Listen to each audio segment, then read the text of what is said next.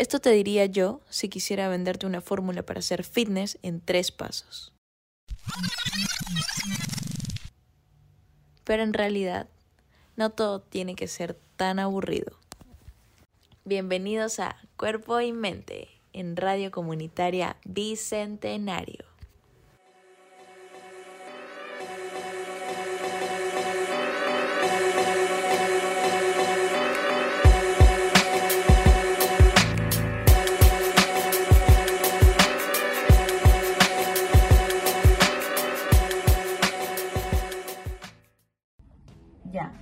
Según el ministerio, nos dice que diariamente consumimos alimentos nutricionales, pero no tenemos un conocimiento claro de sus contenidos nutricionales, calorías, cantidades de sodio o azúcar. Y se habla que es preferible consumir más proteínas que harinas o que son mejores las dietas recomendadas por los conocidos. Generalizando se puede decir que la alimentación saludable es aquella que proporciona los nutrientes que el cuerpo necesita para mantener un buen funcionamiento del organismo, conservar o restablecer la salud y minimizar el riesgo de enfermedades. Además que garantiza la reproducción, la gestación, la lactancia, el desarrollo y el crecimiento adecuado. Y para lograr todo esto es necesario el consumo de frutas, verduras, cereales integrales, legumbres, leches, carnes, ave, pescado, aceite vegetal en cantidades adecuadas y variadas. Y si lo hacemos así, estamos consumiendo alimentos saludables. Todo este discurso suena muy bonito, que la alimentación saludable, que tenemos que vivir bajo nuestra salud, que tenemos que ser unas personas más sanas y bueno, cuidar nuestro cuerpo, porque bueno, etcétera, lo que siempre se dice. Pero nadie te dice que es un proceso y que no es de la noche a la mañana y que puedes ir poco a poco haciendo pequeños cambios en tu alimentación o en tus rutinas para más adelante poder tener una mayor salud. Porque claro que es muchísimo mejor empezar con un 20% a no empezar nunca. Y vale, entre el ejercicio y la alimentación, la alimentación es la que manda. No sé si han escuchado que el ejercicio es el 20% del, del proceso. El otro 80% es la alimentación y cómo nos sentimos con ella. Pero a ver, vamos a ahondar un poco más en este tema. Pero tampoco vamos a mentir y no vamos a decir que no nos gustan las pizzas, las hamburguesas, eh, los dulces, las harinas, el pancito, todo eso que lleva harina. Ahora, ¿qué es la harina? La harina es una especie de polvo suave y fino que se saca moliendo una variedad de semillas como el maíz y el trigo, obteniendo un polvo rico en almidón. A ver, ¿por qué antes los alimentos eran más sanos que ahora? Antes no teníamos que procesar tanto los alimentos, todo era más saludable, todo era más del campo, todo era más agrícola, pero sin embargo con el pasar de los años y el avance de la tecnología podemos ver avance en las industrias, un avance que no sabemos qué tan bueno es, qué tan malo es, pero bueno, vamos a tomar como ejemplo la harina. Podemos hacerlo de muchas maneras y podemos obtener harina de muchos lugares, como harina de almendras, harina de trigo, que es la más común y de esa vamos a hablar ahora. Podemos hacer harina de avena, harina de nueces, infinidad de harinas, harina de arroz, son unas opciones un poco más saludables que la harina de trigo procesada. Con esto vamos a que la dieta que consumen la mayoría de personas el día de hoy se conoce como dieta occidental, la cual incluye mucha carne, harina blanca, aceites vegetales, azúcar y muy poca fruta y verduras. Y no me van a dejar mentir, esta dieta es muy barata, es práctica y en la mayoría de los casos ha sido procesado para que tenga un mejor sabor. ¿Y dónde está el punto de enganche de esto? Lo que pasa es que nuestro cuerpo tiene un gusto innato por la sal, por el azúcar y por las grasas. Desde la comida rápida y alimentos procesados estamos consumiendo más alimentos procesados que nunca. Y en la actualidad suponen casi el 60% de nuestra dieta. La industria alimentaria obtiene sus ganancias con los alimentos procesados. Pero a ver, sí hay personas todavía que llevan alimentaciones saludables y vamos a ver los testimonios de estas personas. Sonia, nos comentas que a tus 45 años te encanta entrenar y por lo que hemos escuchado comes súper saludable, ¿no? ¿Cuál ha sido tu principal motivación y desde qué edad empezaste a entrenar? Mi entrenamiento eh, ha sido desde mis 20 años y así a lo serio, serio que me lo he tomado ya eh, ha sido ya de acá casi de 5 años más o menos, ya, o sea, así se podría decir, una alimentación eh, ordenada, ya más eh, algo serio. Anteriormente entrenaba así, pero tampoco no, no me cuidaba, lo hacía por hacerse. ¿Y cuál es el cambio que has visto en ti antes de entrenar y después de entrenar? Mm, mucho. ¿Sí? Sí. ¿En qué sentido? ¿Te sientes más contenta, motivada? Sí, más por mi salud también. Y también se ve resultado en, en lo físico, me veo más ligero, en, todo sentido, en todo aspecto. Y si tuvieras que darle una recomendación a los jóvenes para que empiecen a entrenar, ¿cómo sería? Que lo hagan, por salud y por su bienestar también. muchas gracias. Gracias. Entonces, en conclusión, tenemos que alimentarnos bien, y eso incluye frutas y verduras, tenemos que cuidarnos, tenemos que hacer ejercicio, más no tenemos que matarnos a nosotros mismos, sino que hay que llevar un proceso que nos guste y que pueda perdurar con nosotros en el tiempo. Y ahora recordemos algunas bondades de las frutas. En primer lugar, nos brindan una amplia variedad de vitaminas, minerales y antioxidantes. Estos nutrientes son fundamentales para el buen funcionamiento de nuestro organismo y nos ayudan a mantenernos sanos. Además, las frutas nos mantienen hidratados porque muchas de ellas contienen un alto porcentaje de agua, lo que es una opción refrescante y perfecta para mantenernos hidratados en los días de calor. Otra ventaja de las frutas es su aporte de fibra dietética. La fibra es esencial para nuestra salud digestiva ya que promueve regularidad intestinal. ¿Y sabías que las frutas son bajas en calorías? Sí, es cierto, estás buscando mantener o perder peso, las frutas son tus mejores aliadas. Pero las bondades de las frutas no se detienen ahí.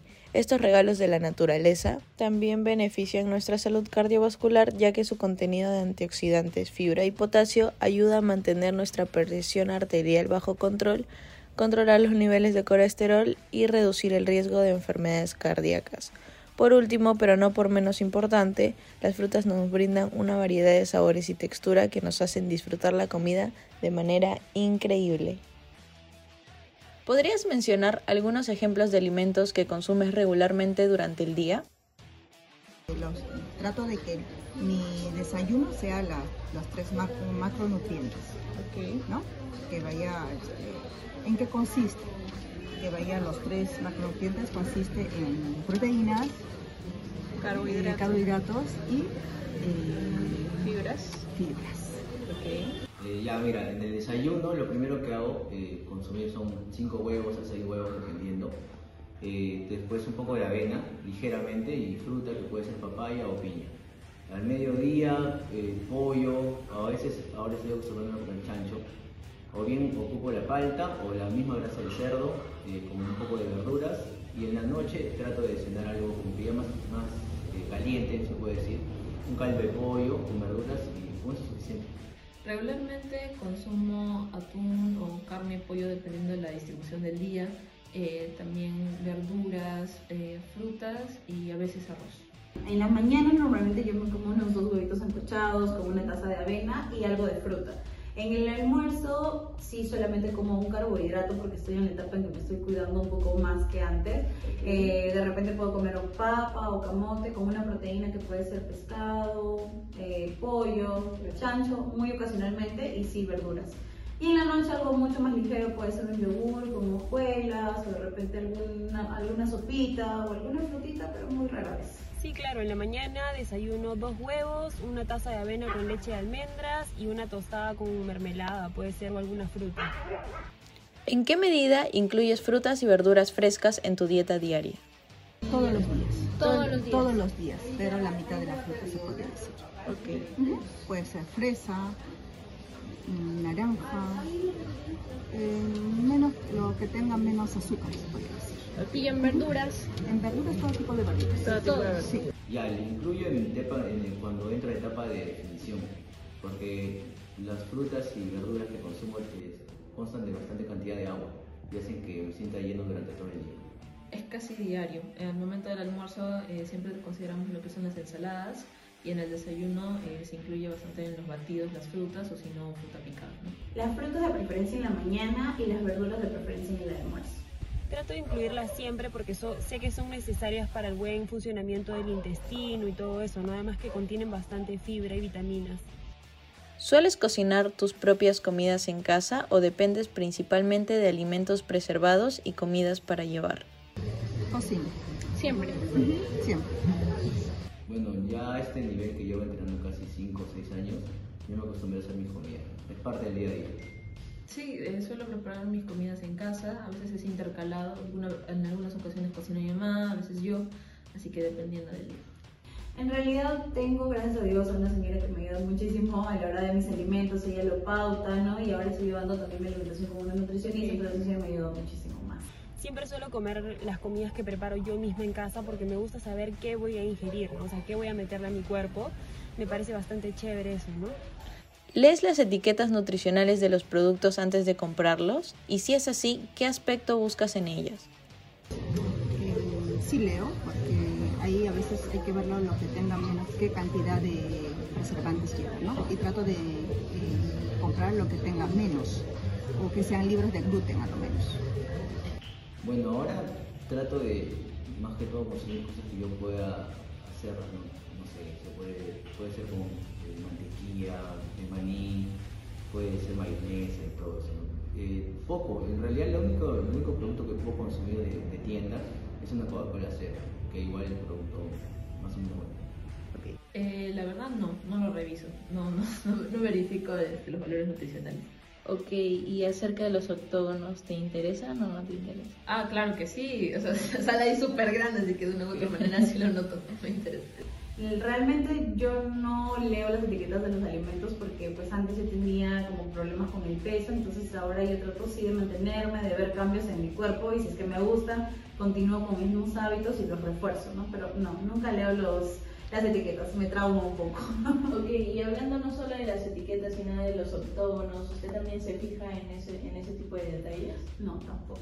Sí, casi siempre suelo leer las etiquetas para ver que no tengan azúcares añadidos o maltodextrina, una de esas cosas, ¿no? Este, sí, además que no suelo comprar productos que, que tienen muchas etiquetas porque suelo consumir bastantes cosas naturales. ¿Cuántas veces a la semana sueles consumir alimentos altos en azúcares añadidos, grasas saturadas o sodio, como snacks procesados, comida rápida o refrescos? Mm, Dos veces al mes, tal vez. Muy poco. Normalmente mi alimentación es trato de que sea más natural. Una semana. Yo creo que al mes puedo llegar a consumir dos a una, dependiendo. Si es que el cuerpo me pide, yo sí como sin culpa. ¿no? Yo cuando estoy en preparación ya sí, este todo. Casi nunca, la verdad, eh, consumo más o menos de entre dos semanas, tres semanas, situaciones ocasionales. Yo creo que más o menos cada 15 días o una vez al mes, ¿no? Me suelo dar mis gustos, pero trato de no hacerlo tan seguido. Yo creo que como una o dos veces a la semana máximo, que como que me doy ahí mis los gustitos, exacto. Claro, pero después trato como que de ahí. Igual estoy entrenando todos los días, entonces como por ahí lo que... Claro, siempre es importante mantener el balance. Exacto. ¿Y qué recomendaciones podría darnos para llevar una alimentación saludable? Bueno, yo creo que hay que eh, como que predestinar bien las comidas que queremos hacer, cuál es el objetivo al que queremos llegar. De repente si una persona es muy delgada, de repente ganar un poco más de masa, pero siempre que sea de una forma saludable. Si tenemos un poquito de más de peso y queremos disminuirlo, como que darle más chance a las proteínas y a los vegetales antes que a los carbohidratos. ¿no? Entonces hacer un balance adecuado hace que nos sintamos bien, también más ligeros y con mucha más vida. Ok, listo, eso sería todo. Muchas gracias. Listo. Después de escuchar a los entrevistados, podemos darnos cuenta de que no es necesario tener un nutricionista, tener mucho dinero, eh, contar nuestros macros, morirnos de hambre para comer bien y saludable. Así que mejor ni tampoco ser master chef para aprender a cocinar saludable y alimentarnos mejor. Pero, ¿quién mejor que un chef para decirse? Hola, soy Jordan Cela, licenciado en Ciencias de la Comunicación de la Universidad Privada de Tacna. También soy chef eh, graduado en la Escuela de Gastronomía en Degalia en la ciudad de Lima. Eh, tengo experiencia de un par de años eh, asesorando restaurantes en la ciudad de Lima, saludables como tradicionales. Eh, creo que es todo. Ya no puedo- ¿Por qué crees que muchas personas tienden a consumir alimentos altos en preservantes en lugar de optar por comida fresca y saludable?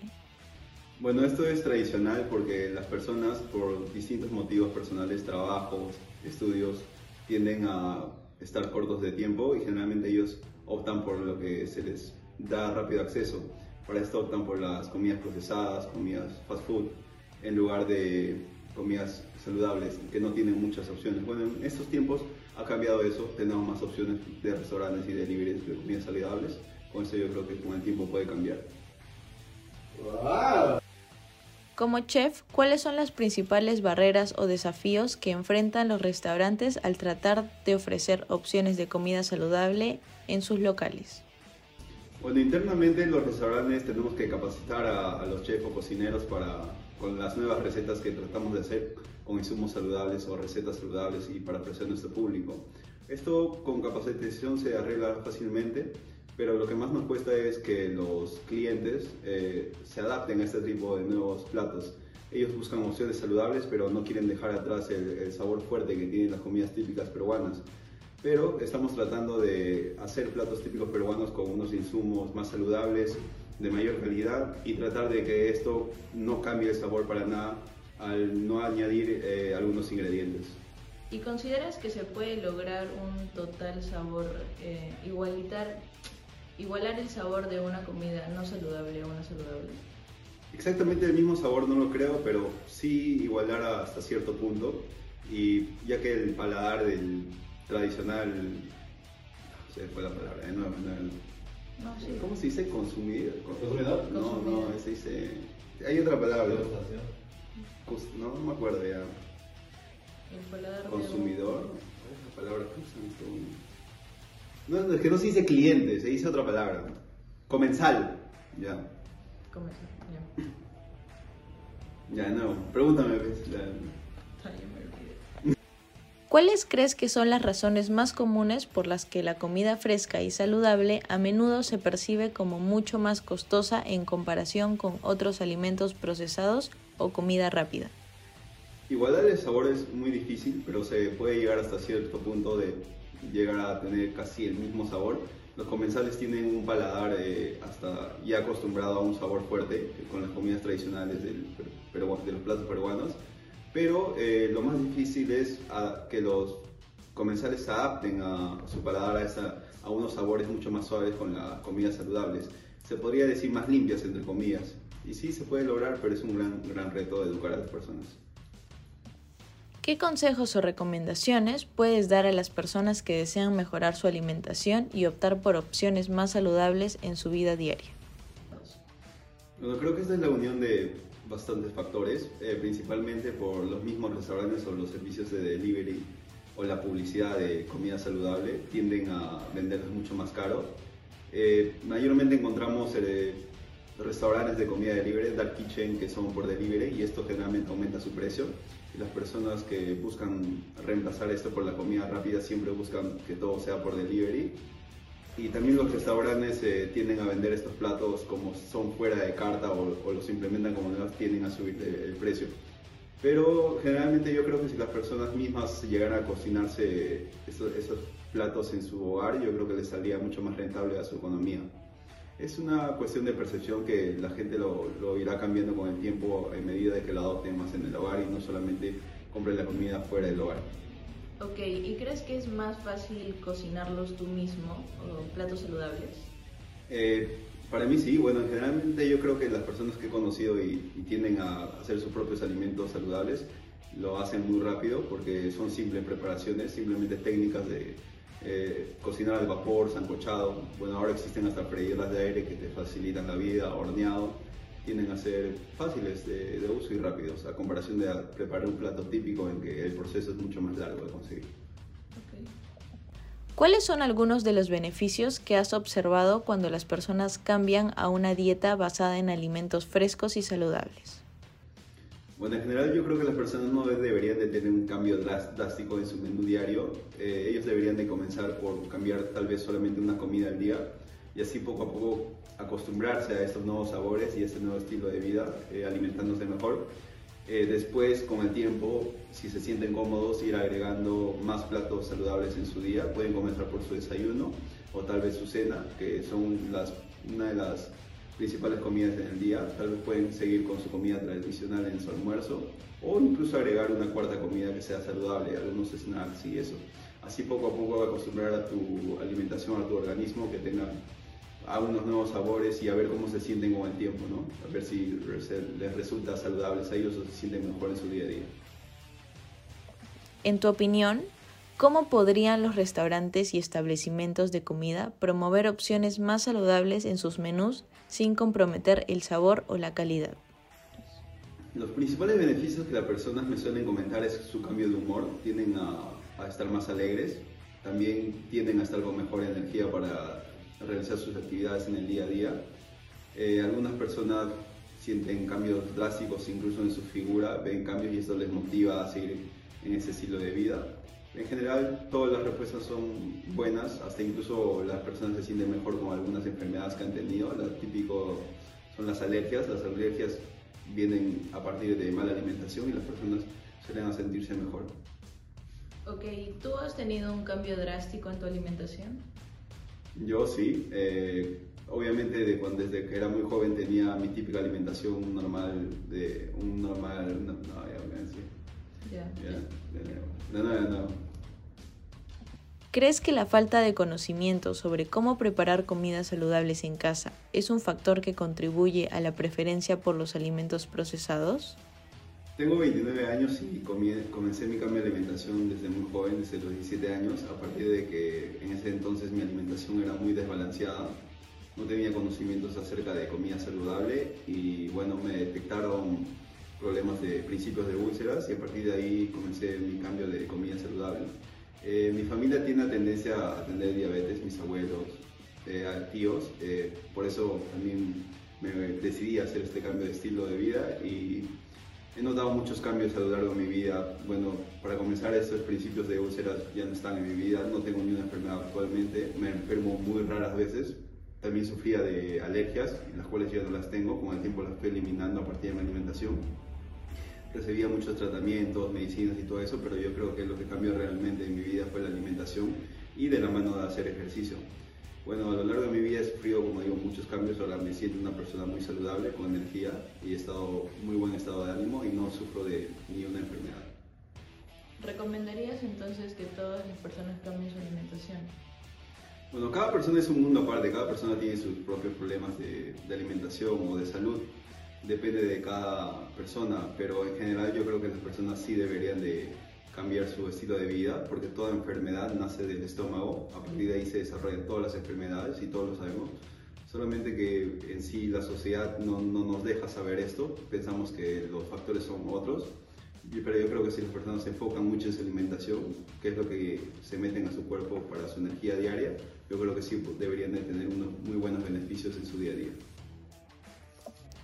¿Cuál es tu opinión sobre el papel de la industria alimentaria y la publicidad en la promoción de alimentos altos en preservantes y poco saludables? En tu opinión, ¿cómo podrían los restaurantes y establecimientos de comida promover opciones más saludables en su menú sin, sin comprometer el sabor o la calidad? Generalmente los restaurantes tienen un menú ya establecido, pero ellos tienen la capacidad o pueden agregar platos extras a la carta. Por ejemplo, en el día a día pueden agregar diferentes eh, platos saludables que los chefs o cocineros quieran hacerlos y ofrecer a sus, clientelas, a sus típicos comensales. Ofrecer como platos opcionales, a ver si alguien de los comensales en el día a día se anima y así poco a poco acostumbrarlos a tener opciones saludables en un menú normal de comida. ¿Qué iniciativas crees que podrían implementarse a nivel comunitario para una alimentación más saludable y para garantizar el acceso a opciones frescas y nutritivas? ¿Crees que la falta de conocimiento sobre cómo preparar comidas saludables en casa es un factor que contribuye a la preferencia por los alimentos procesados? La falta de conocimiento yo creo que sí es un factor importante, pero esto en, en este año 2023 yo creo que es algo que podemos dejarlo de lado con las nuevas tecnologías. Eh, las madres, los estudiantes, las personas en general tenemos acceso a Internet. Podemos buscar recetas en YouTube, en Internet, el mismo TikTok, redes sociales, Instagram nos ofrecen recetas. Hay mucha gente que se dedica a ofrecer recetas saludables, los mismos influencers de fitness. Eh, tenemos muchas opciones y bueno, si hay gente o de, de bajos recursos que no tienen acceso a Internet aún, eh, esto ya viene a ser responsabilidad del gobierno crear programas para las madres para que sepan alimentar a sus hijos, a los mismos profesores en las mismas escuelas, agregar programas de comidas saludables, enseñar a alimentarse a los niños desde muy jóvenes eh, de la mano con el deporte. Yo creo que esto haría de nosotros una mejor sociedad. Como chef, ¿has notado alguna tendencia o cambio en los hábitos alimenticios de las personas en estos últimos años? ¿Y qué crees? ¿Cuál es tu opinión sobre el papel de la industria alimentaria y la publicidad en la promoción de alimentos altos en preservantes y poco saludables? Bueno, el papel que ellos toman es muy importante a nivel de sociedad. Yo creo que el gobierno es quienes batallan día a día con ellos. Por ejemplo, el gobierno de Perú ha, hecho una gran batalla al, agregar eh, los octágonos en las diferentes marcas de golosinas y productos altos en azúcar, o en sodio o en grasas. Yo creo que esa es una forma muy buena de contrarrestar eh, a la industria de comida chatarra o comida rápida. Eh, el, gobierno debería agregar más métodos como esos para contrarrestar esto. Eh, la tele yo creo que es una, un medio en el cual los niños y los jóvenes y las redes sociales también se dejan involucrar por este tipo de publicidad a favor de los alimentos altos en grasas o azúcar. Pero yo creo que con el tiempo, con la mayor información que uno busca, podemos ayudar a la población en sí a, a, optar por alimentos saludables y ya no seguir la tradicional industria de alimentos de comida rápida y procesada. Ok, ¿crees que es importante que las personas vean la tabla de valor nutricional de los alimentos? Yo creo que sí, sí es importante, pero es un poco complejo de leerla. Yo creo que ahí te tiene responsabilidad de crear un programa para enseñar esto para los niños. Aprendan a leer esta tabla nutricional. Todos los alimentos la tienen, están obligados a tenerlas eh, las madres también deberían, al momento de hacer el mercado o el supermercado, deberían de fijarse en esto para comparar ciertos alimentos con otros y ver cuáles van de acuerdo más a su dieta o estilo de vida o cuáles ellos necesitan. Pero esto sí necesita educación. Y hasta aquí, cuerpo y mente. Ya nos vemos en un próximo programa. Hablamos.